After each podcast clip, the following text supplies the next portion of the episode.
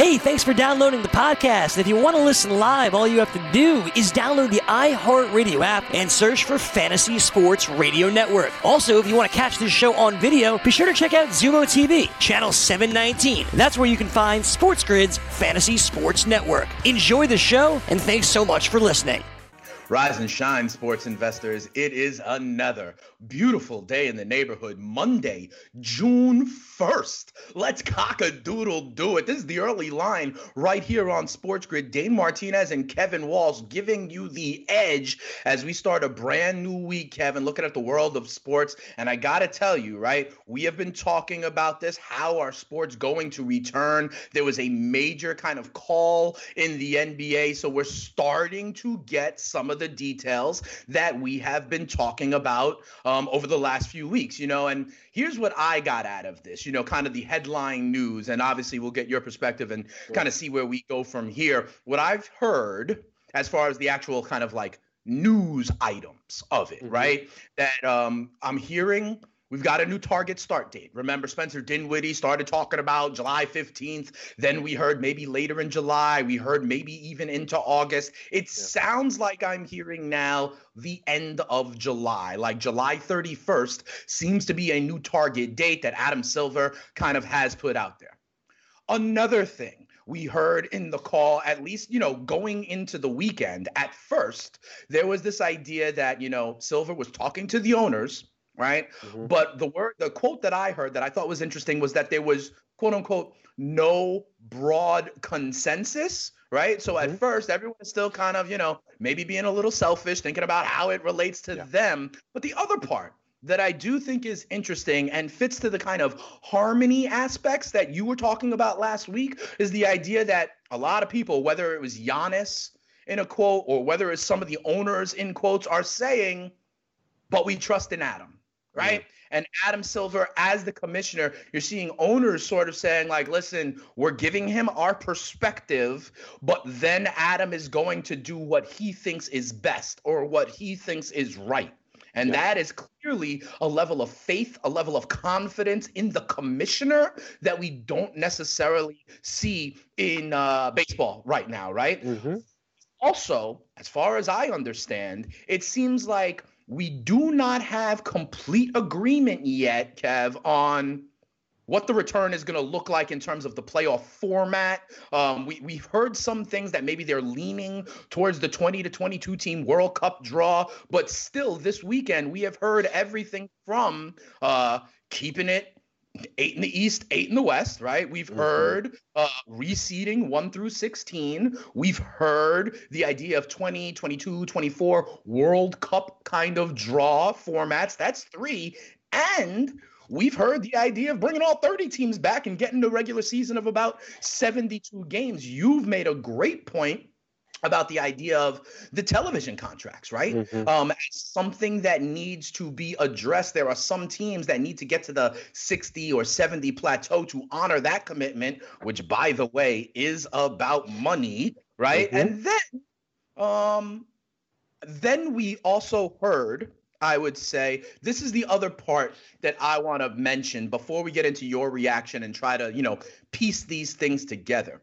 Um, late last week, we had a conversation about the confidence meter, right, mm-hmm. Kevin? You know, and, and you were um, more confident, say, in basketball than in baseball. My answer back was more that it was like kind of still TBD, incomplete until pen was put to paper. But I did see a quote that I found interesting, Kev, from the uh, president of the Players Association, Michelle yeah. Roberts, right? And when I read this, I was like, oh my goodness, there's Kevin's confidence meter right there. She was on HBO Real Sports, Kev. Mm-hmm. And here's the quote, okay?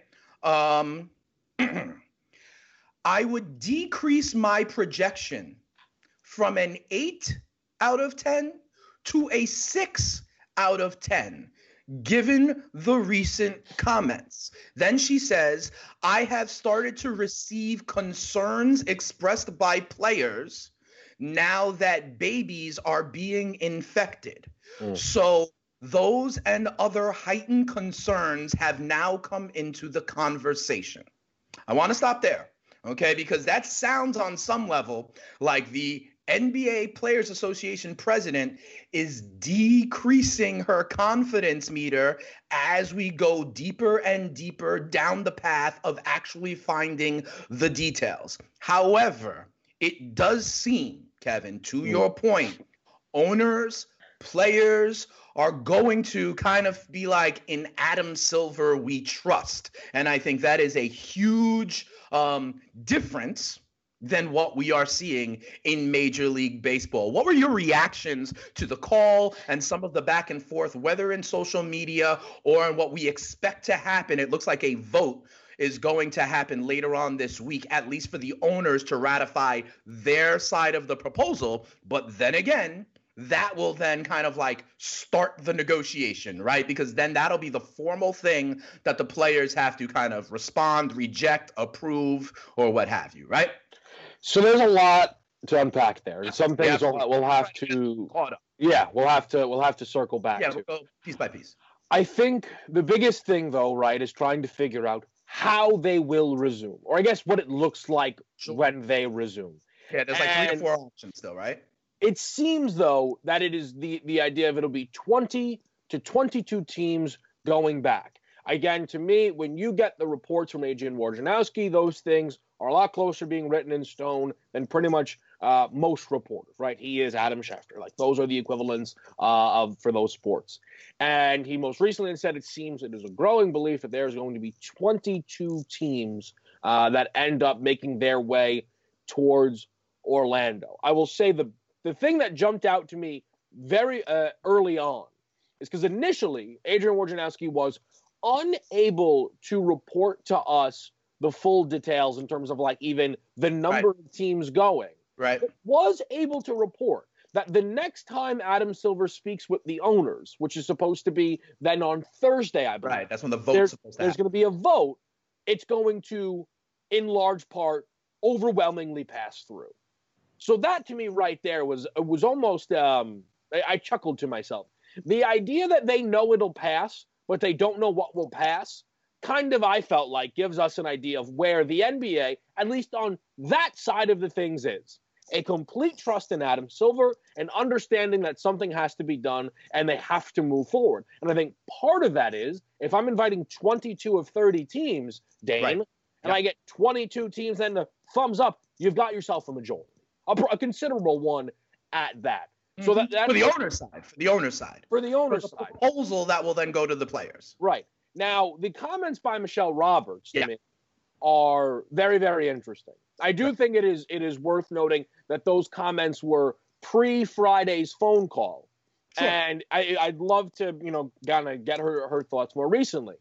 I absolutely cannot help laugh though, as she legitimately uses a confidence meter. Yeah, that's why when I saw it, I was like, and oh, then I, I this it was like confidence meter. It was like pulling teeth from you to agree to use a confidence meter. No, but then when we see her confidence is dwindling on some point as we are hearing more details, you know, and what, and again, this is still something we do not know what the proposal looks like. You just said it, right? They think it'll pass, but we don't know what it's going to be.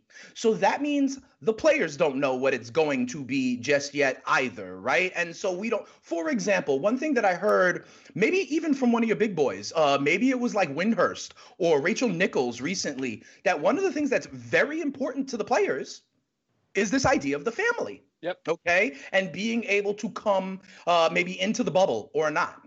But Kevin, it's just strict math. Okay. Um, let's say there's a thousand people allowed in the bubble, mm-hmm. right? Mm-hmm. Okay. We know how much a team, the coaching staff, the team employees, or whatever, we know how many people they need to put in the bubble. Well, by definition, Kev, if you've got 20 teams in the bubble, mm-hmm. then that allows for those teams to bring more family members in, right? Right. If you have 24 or 22 or anything else, more teams, then that by definition, when you do the math, right, mm-hmm. that will allow them to have less family members allowed in the bubble. And maybe it's the difference between two and four. Maybe, who knows? We That's the point. We don't know yet. But apparently that's one of the issues that is important to the players. So whenever this proposal comes and we know how many teams will be involved, that's something that will then be batted around, you know, by the players. Another big piece I heard of this that you have brought out is the idea of those television contracts, right? And getting to the Mm-hmm. 60 or 70 yeah. you know, Kev, you're you're correct. If 22 want to get in, that's a majority, right? But I don't think it's going to be that easy when the eight teams or however many teams, when those teams don't have the opportunity or more of a runway to get to fulfill those contracts. They're going to bitch and they're going to be like, what about the regular season option? So we can all cross that threshold. Like, there is still some details to be ironed Well, out. And regardless of what the presentation is, that's going to cue um, opinions, feelings, reactions from the players and the players' associations. So the Hawks are going to be upset when they don't go to Orlando, but they're not going Unless to the, Orlando. unless the unless the plan is for all teams to resume and finish the regular season, which is out there.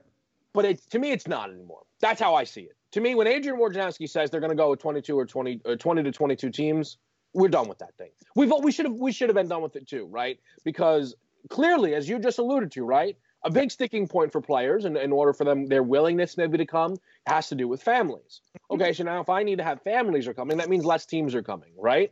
And that's and one of the things is right, like this families issue was not brought to us through Michelle Roberts talking about what is important to her players.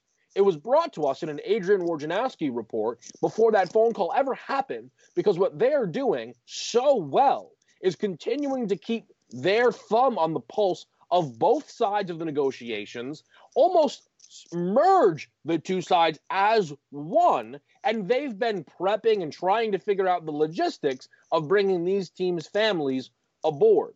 So I just, and also there's an idea to me, at least, that the NBA is not being short sighted in things, right? Because let's just call it the the back eight teams have still been able to make, you know, I, I don't know, if, I don't know if they've crossed profitable. With I'd assume they have. Could be wrong, but I would assume they've crossed profitable based on the amount of games that are played, and it would be short sighted of them to try and hold up the rest of the negotiations, considering all of the money that still exists out there for playoff deals and what have you, because you want to watch Trae Young and Clint Capela get some reps in to make sure that that trade you made with the Rockets wasn't a bad one.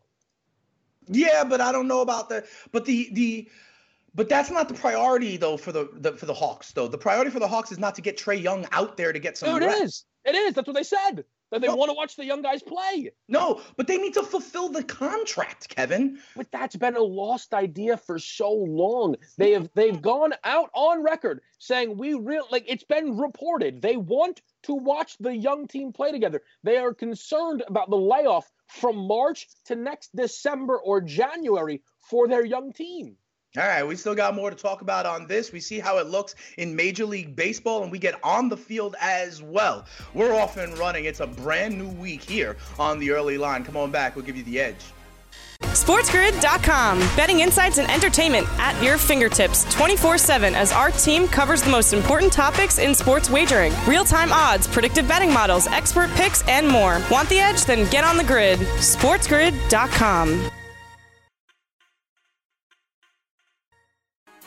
All right, welcome back, everybody, to the early line here on Sports Grid. Dane and Kevin starting out the week trying to figure this all out. All right, because we all want, right, Kev? Everybody wants sports to come back. We want to see our favorite players, you know, trying to get a Stanley Cup, getting out there to start our national pastime and finishing up what has been an amazing NBA season. You know, I mean, Kevin, like for the first time in a while, you know, we haven't had this conversation, but literally for the last, what, four, five years, it's been like, wake me up in June when it's LeBron versus the Warriors, right? Mm-hmm. And one of the reasons we were so excited about this season is because it was going to be different. So mm-hmm. many young stars emerging, the balance of power somewhat potentially shifting. So we hope we do get it back. We also hope we get, you know, a portion of a Major League Baseball season. Right, opening day has come and gone. We've seen that the uh, the front offices, the teams, Major League Baseball has made their proposal.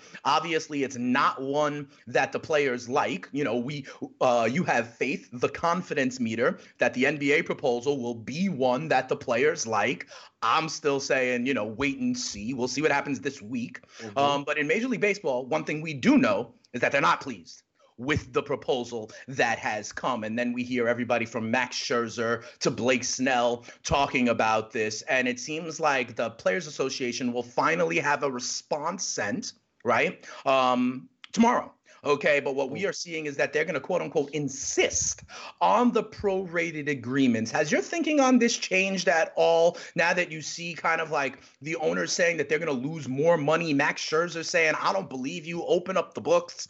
And this idea of higher end players, you know, taking more of the hurt as much as like an 80% cut potentially, yeah. while players at the million range, I think we looked at it last week, you know, would in essence make like 45 almost the 50% albeit on an assumption on 81 games half the yeah. season we're also hearing that the players association uh, proposal or rebuttal response may include like we talked about more games mm-hmm. which would have you know maybe a greater fraction of that prorated what do you think is going to come down when we hear about this tomorrow you're very confident that we're going to hear you know smiles and happy stuff on thursday with the nba what do you think on Tuesday with Major League Baseball? So baseball is, in a very, very interesting spot, and I, I do genuinely believe that the situation of them seeing if they could find a way to have the top players make less percentage wise than the lower level players. I mean, we saw through it immediately, right? And then Max Scherzer confirmed yeah. that everybody saw through it. Solidarity. right. As, as a way to basically, you know, pit the players against one another if it was going to accomplish nothing else. And they weren't even able to successfully do that. The issue is when you do things like that, right? When you try and take two people that are coworkers or friends, whatever it might be, and you try and sit back and play puppet master and pin them against one another, when it doesn't work and when they figure it out, you find yourself in a spot where they don't forget those type of things. Right. They'll always kind of remember how you've gone about. Got through the wars together, kind of thing. Yeah, and I got to be honest. I had a, a moment actually after reading that Max Scherzer post, and it felt extreme, so I kind of wanted to wait on it. So I didn't uh, really bring okay. it up. We had last spoke, but I, I, think there might be a decent argument to be made that baseball shouldn't even bother with the season. Why is that? I, I just think when you look at at this, like to me, financially, they seem to be they seem to be mi- miles away financially right. because they're throwing out ideas of you know prorated salaries on the player side of things and the players are like okay well how about we play some more games um, and they're obviously sitting there saying no like you need to take 50% of 50% or the top players can take 80% right. 50% like something else needs to be worked out there and another part of the reason i say that is just the fact that they've already missed what was to me this big window of opportunity. Clock is ticking. So I I think about the KBO, right? Remember when the KBO started? Yeah. How excited everybody you was. Your alarm, brother. yeah, and and then it stopped, right? Like mm. bless Jared Smith. I know he's still betting the the, the KT Wizards every single night, but I mean, it's just you don't see people talk about the KBO in that same way. It's just faded that first UFC 249 card, which there was a lot of excitement around, and it was a fun, fun card. Yeah. In fact, considering the card, you would think that that would get a lot more people to stick around. But I look at the UFC fight night that we just had pass, and I didn't see a ton of conversation or anywhere near the same right. amount. And we talked about it. What was it like their third or fourth card in like a week or yeah. two? And we talked about it waning, although your uh, dogs in the main events continue to happen. Oh, but I digress. Keep on going, Kev. Like it's not just the dog. We they, like they're not only just winning like yeah. by flukes. They're like performance of the careers. Yeah. Like it's, well, it's you were looking at plus money. We talked about plus money potentially in the NBA uh, in the NHL playoffs as an option. Yeah. After yeah. the after the uh, break, right? We've right. talked about uh, these plus money uh, in Bundesliga, so maybe that is one of the trends. We'll touch on that a little bit. I didn't mean to cut you off, but all, I knew no, it's all I get a reaction yeah. about. Go ahead. Um, but you see like it, it, starts to dwindle. So one of the biggest things is you can try and again capitalize on the the bear market. You can try and get out there and be first and, and get yourself kind of going.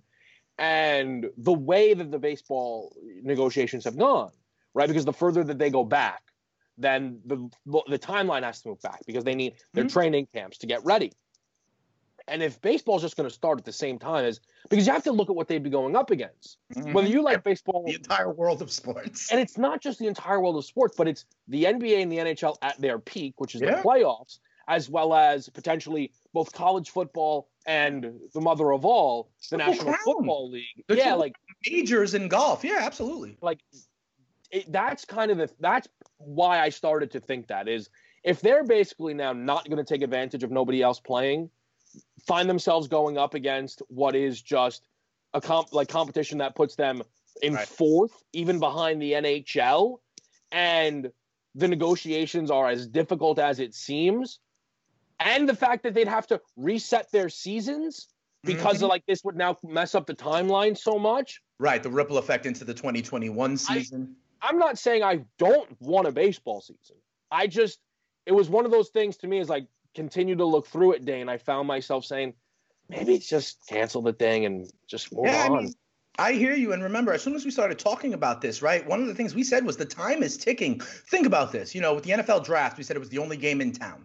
When the UFC was doing it, it was the only game in town. I even gave you word from our boy Jared Smith talking about like the NSWL, right, or NWSL, Yeah. women's soccer, may purposely try to be out there first to capture the attention and be the only game in town. We're now hearing, let's say the NBA plays out according to all reports, right? And there's games in August, so July 31st, right? Let's say the NHL is happening at around that same time frame. We originally thought baseball, you know, we were talking about Independence Day, right? Mhm. That in that scenario, if they had their act together and accelerated the process, right, and were good at the negotiating table, which the NBA is not at just yet. But if they were good at the negotiating table and they did get there, Major League Baseball would be, you know, you know the term boys of summer, they'd be the only game in town for the month of July, right? And they would be able to maybe take advantage of it, you know, do some new cool things, mic up some players, give us different camera angles to capture the attention of the sports fan, but they may be pissing that opportunity away in this back and forth. Absolutely, Kevin. On this point, another thing that I've seen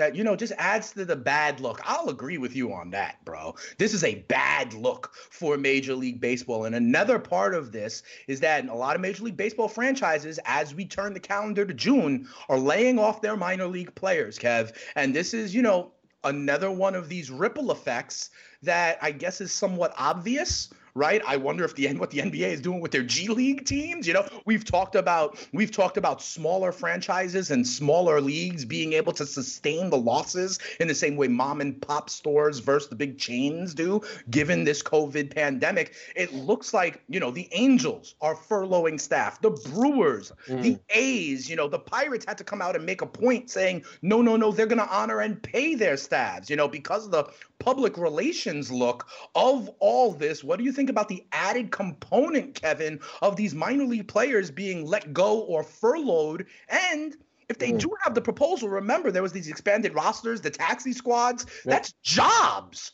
for 20 extra dudes on every organization. That's another reason I believe there's pressure to get this done. They're they're laying people off, and it continues to be a bad look, Kev. So I was listening again, you know, because I, I try and listen to as many people as possible, Sure. right? Get you know, kind of get their ideas, and it, you know, it keeps the mind flowing. And you know, there was this conversation about how the players will never be able to get the public on their side. As stupid as that is to me, that you people would relate more to billionaires than millionaires, right? That they would relate more to employers than employees. As much as that that is just a concept that escapes me, right?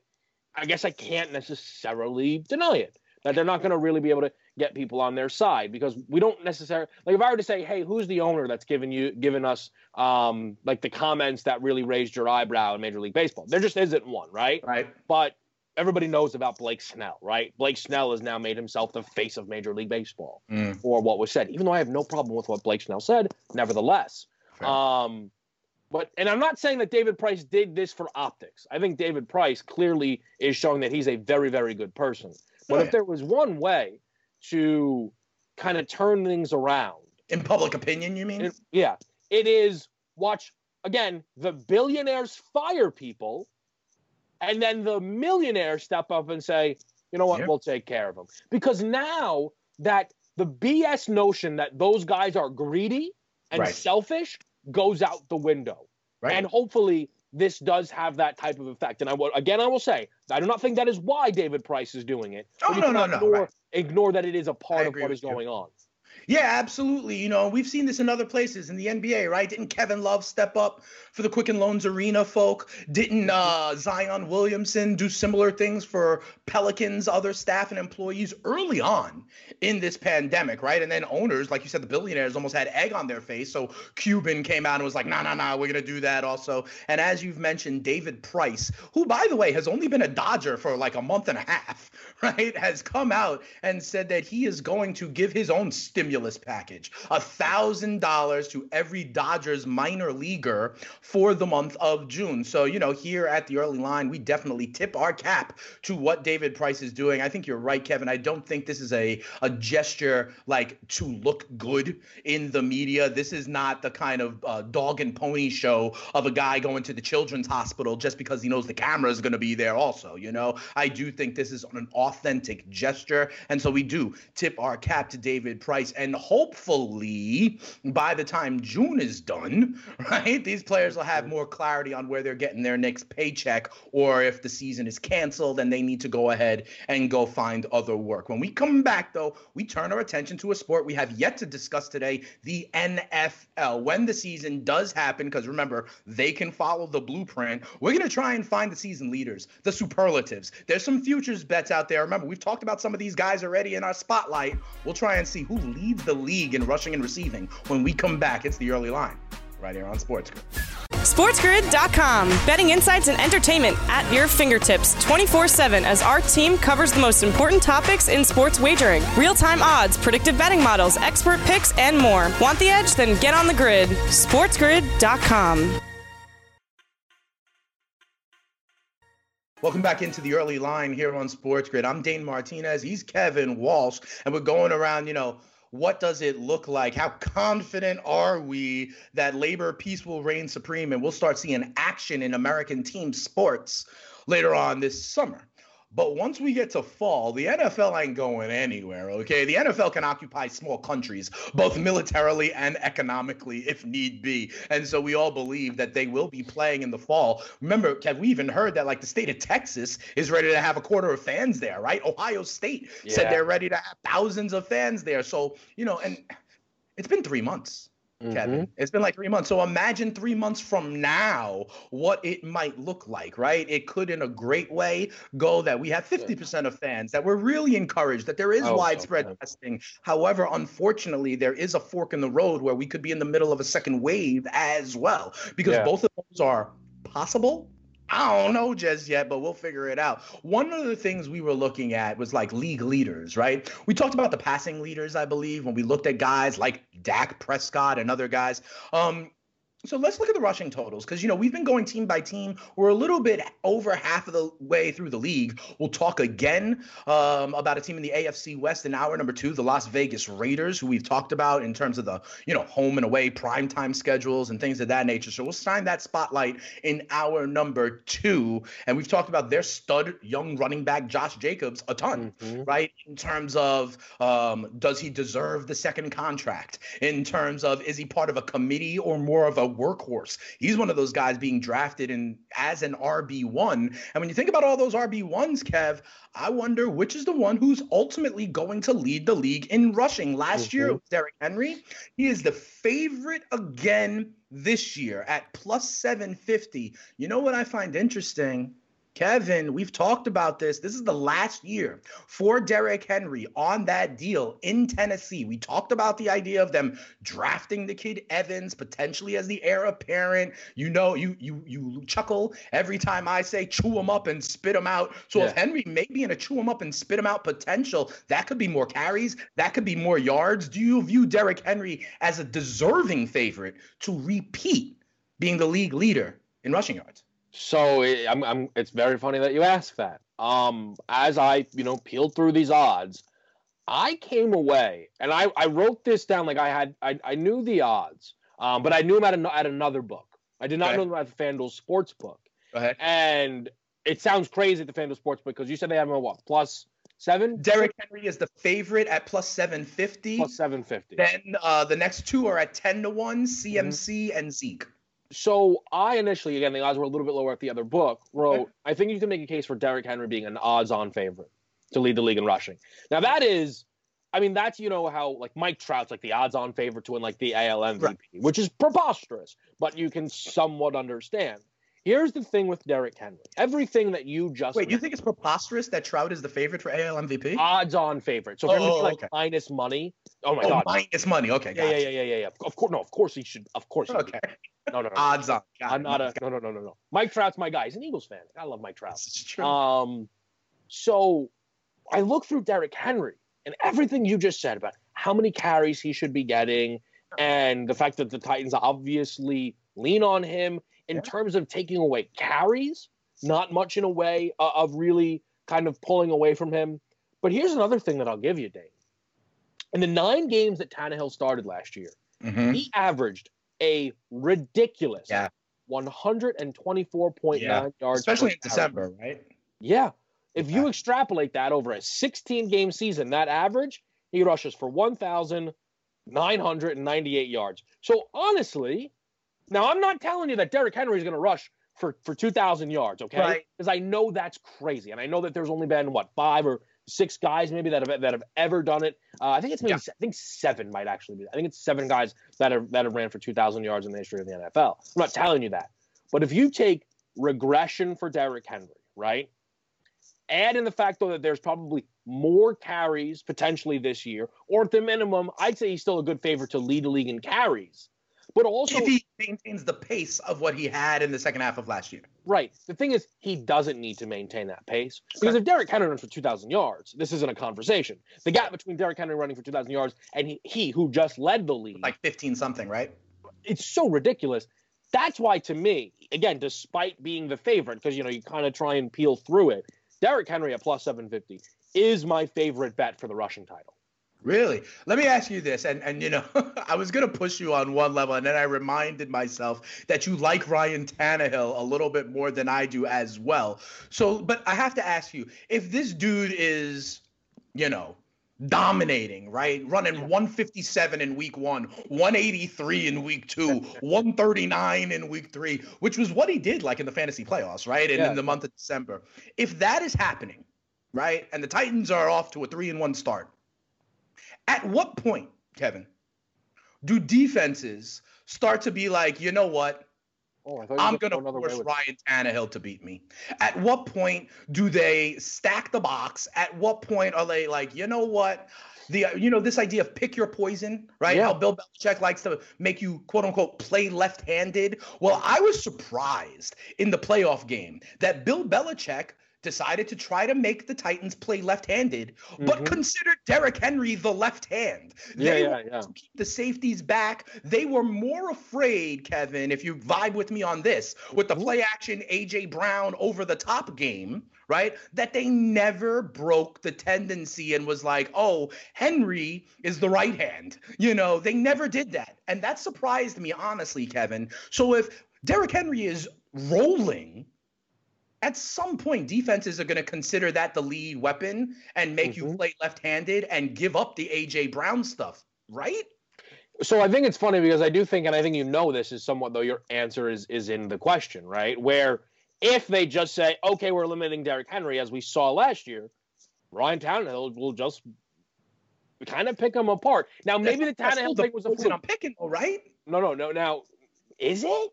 At mean, some again, point, if the man through seven games has 1,200 yards rushing, Right. then yeah. It was interesting though because they didn't score. Oh, I cannot remember how much they scored against the Patriots. It was not a lot. Got it. It was not a lot, but they spent the whole game choosing Ryan, right, or choosing to keep Tannehill as the poison. And Derrick Right. Henry did whatever they want, but it but it wasn't necessarily resulting in points. So you kind of like whereas if you choose the poison the other way, like the, we just know that passing offenses are more dangerous. Where I thought you were going to take that, and that wasn't something I had considered, and you didn't. And maybe it is a little too silly. Is the idea of Derrick Henry as an MVP? Now again, I Mhm. know it's the quarterback's award, so maybe offensive I- player of the year is the better question.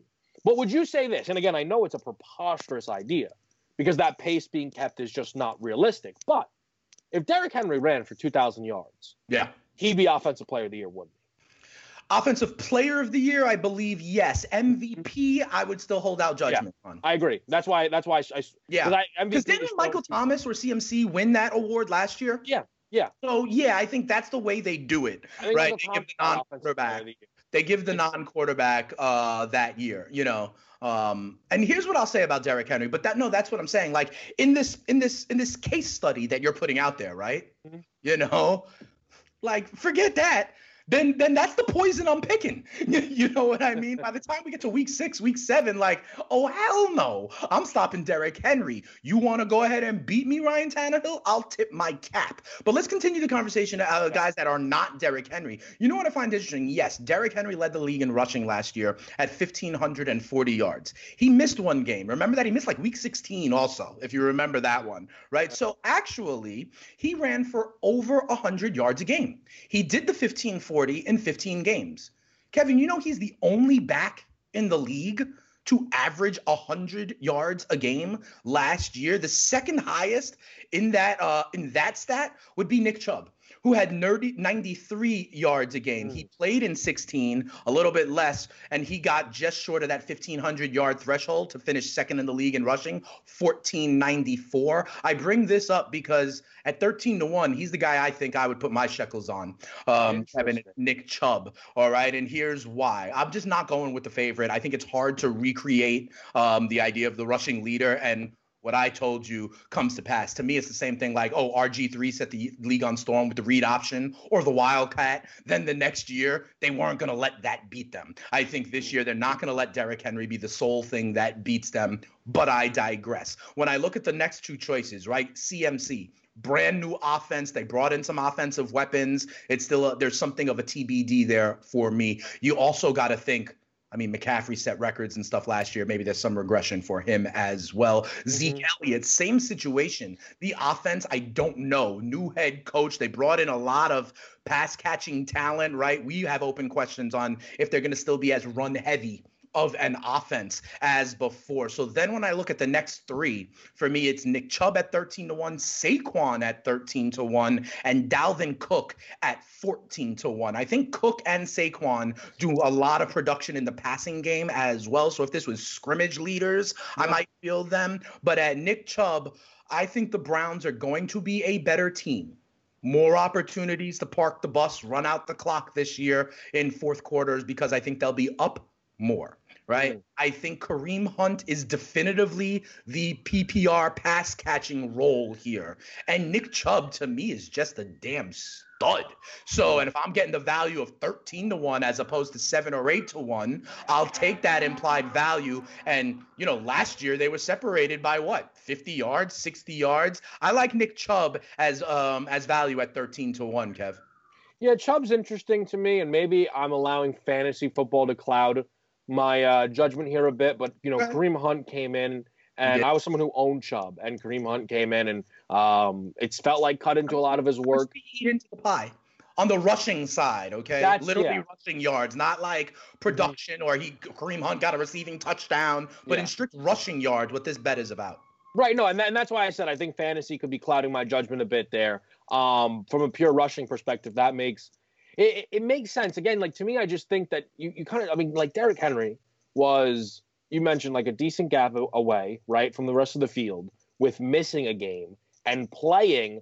Um, what did he play? So nine, so six 46 games. more yards than Nick Chubb. Okay, 1540 versus 1494, but then another big gap. Like Chubb outran number three by over 100 yards. Right, Okay, okay. so like only Chubb and Henry were the only people to get over 1400 yards Right. in the season, you know? And then you've basically got the situation where he played six games with Mariota, which Fair. obviously was far less fruitful and missed a game, right?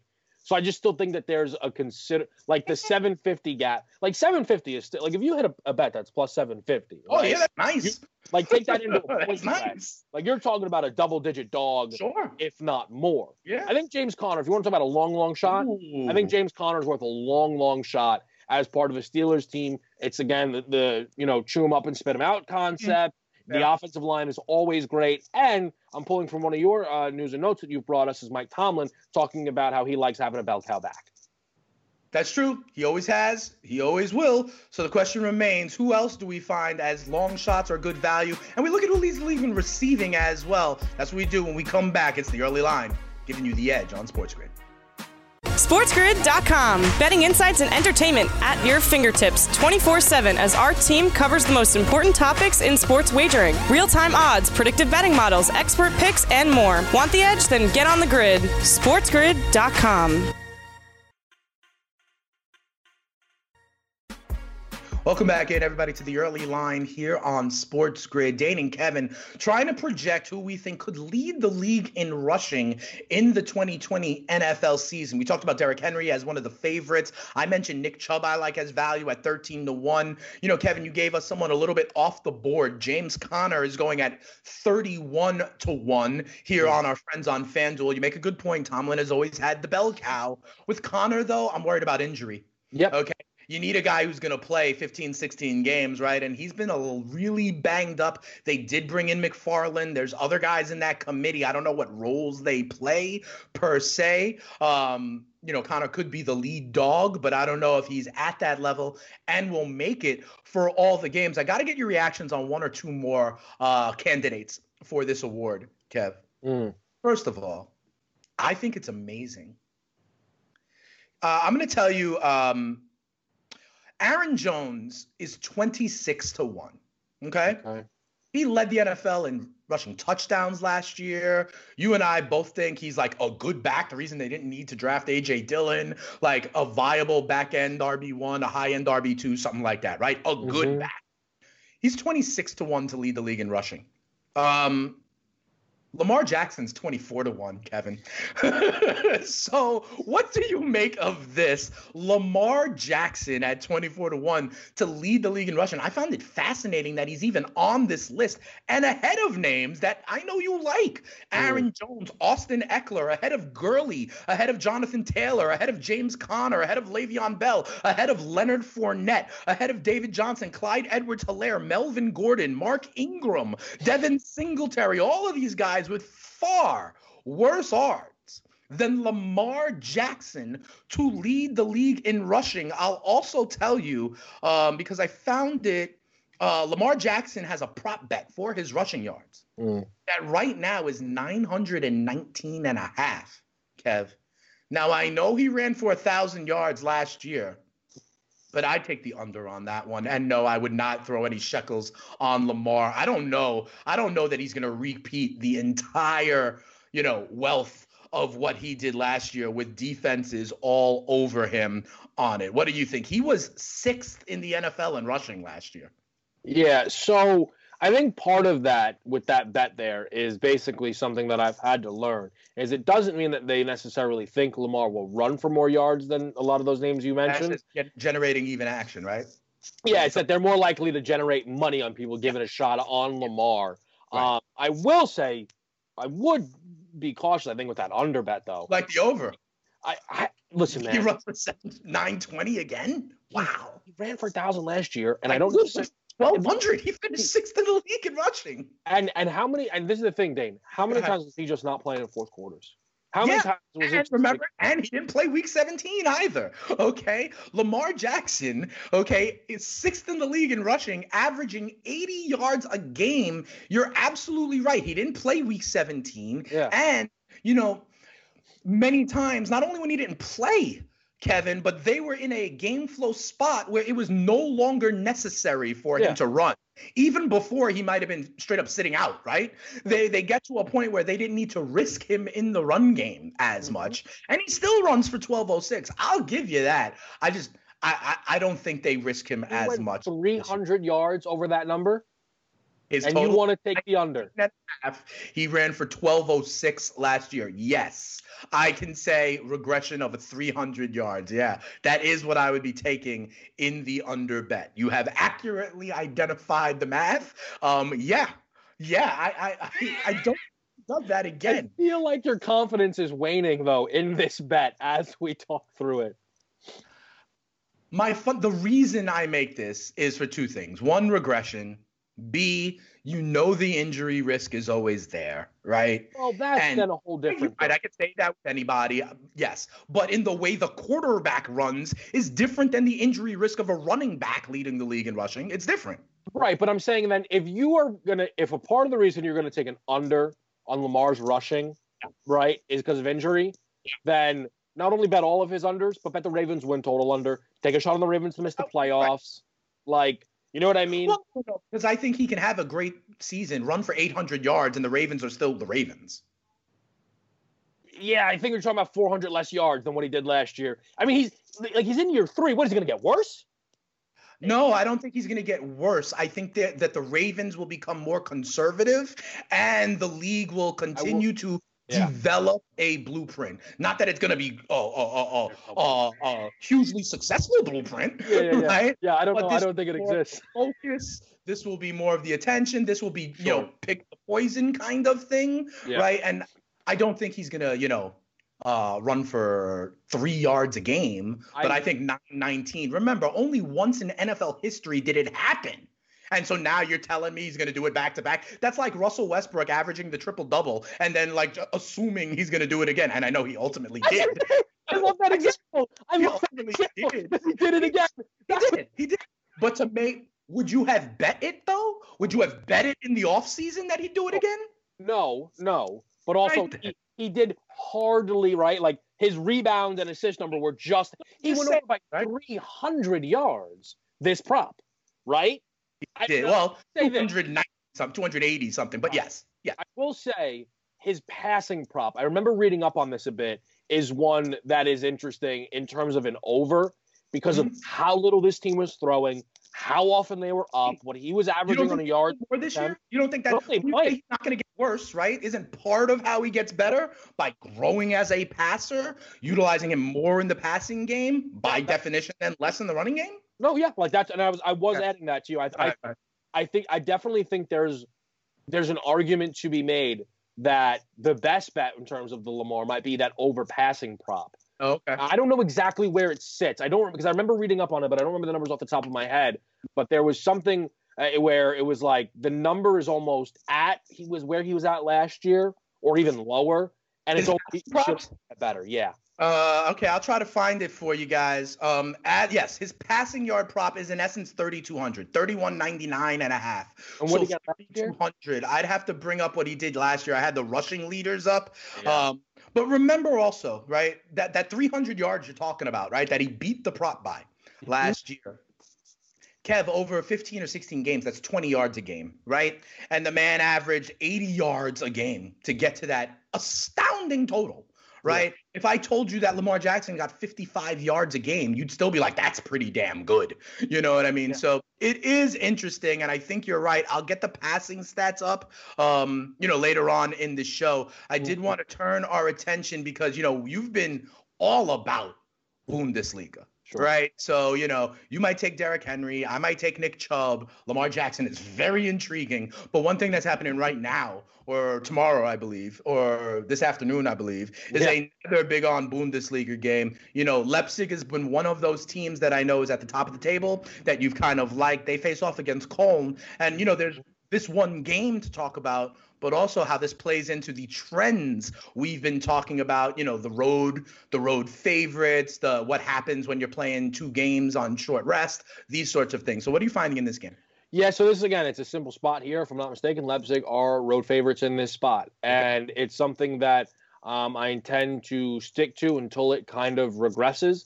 And what's been fascinating is to find out that maybe the best bets on the board is not just road favorites, but it's just road teams. Uh, The road has seemingly been an advantage, uh, or what for whatever reason, uh, in Bundesliga play. A lot of people, have, you know, you see the conversation online. People have, uh, you know, begun to pick up on this, and the question that it, it makes me wonder is what the other leagues can take away from this, right? Right. Um, now, it doesn't really apply to the NBA. They're going neutral site. Even the NHL is going to maybe two neutral site locations, and maybe the NFL is so far away that maybe there actually will be fans back at NFL games. So, ironically enough, the only the only league this might apply to is baseball. But I just wonder if if if baseball were like, yeah, you know, we want to get you know teams in their home stadiums and, and and what have you. If they look at this and they and they might just say, you know what, there's not really a benefit to being in the home stadiums for any of these teams. Mm. Maybe Right. it is financially better and logistically better to try and go one or two neutral sites Mhm. Because right now what we are seeing is there's something to this where the road team whether it's not whether it's at an advantage or it is a almost level playing field because the home team is without the support behind them Right, and this is something we're still trying to figure out, right? What is the impact of the the energy of the crowd, right? And how much do we attribute it? It's interesting, you know, Kevin. We may answer an age-old question, right? In the mm. NFL, they give you three points on the point spread for the home team. You know, this could be an interesting case study to Yeah. see if three points is still the right number. And- I think there's some great data scientists that can work to figure that out. Go ahead, Kev. No, I think that's actually that's an incredible point because the from what I've from what I've come to learn, right? If the odds makers were to just take the Bundesliga Right. and pull the three points away, they'd be net they'd be they'd be getting hit with nothing but money then on the home teams. Right. Because everyone be like, oh, you, you've you've pulled away three points. That's a far too big of a of a reaction.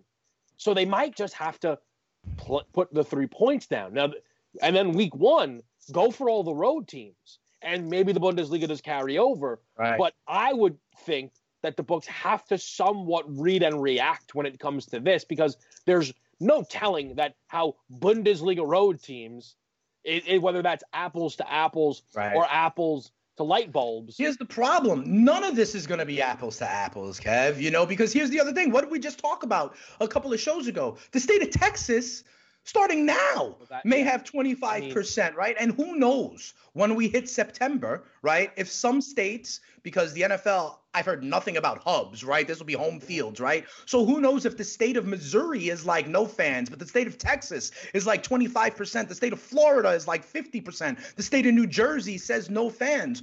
Who the hell knows, you know? And we're still kind of in that vein. Go ahead, Kev. No, I I, th- I think they're unless because we talked about it the other day, right? The NFL Players Association was like, yeah, we're gonna have fans. Unless we get hit with a second wave or we can tell one is coming before the NFL season is opening, yeah, I think we're gonna have fans. Right. It might not be now, I don't think it's gonna be hundred percent. Uh Right. but We're hearing 25%, 50%, you know, so. it's it's not even I mean it's just June. We Right. talked about this pre June, twenty five percent. Yeah. So So maybe it moves in that right direction, right? We'll see. But again, there's the there's the potential for it to move in a positive direction, but also for something of a relapse. We will uh we'll obviously see over the course of the summer. You know, Kev, this nation just came off a crazy hard weekend um of protests, you know, and so I wanted to, you know, and they call me the spitting statistician, stable genius, and vocal minority for a reason, but we're not going to get into that.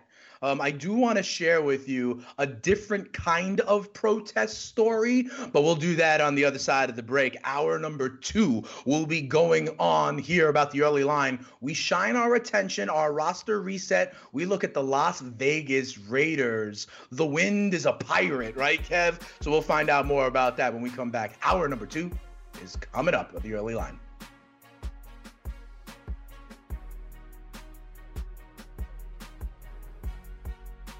SportsGrid.com. Betting insights and entertainment at your fingertips 24 7 as our team covers the most important topics in sports wagering real time odds, predictive betting models, expert picks, and more. Want the edge? Then get on the grid. SportsGrid.com.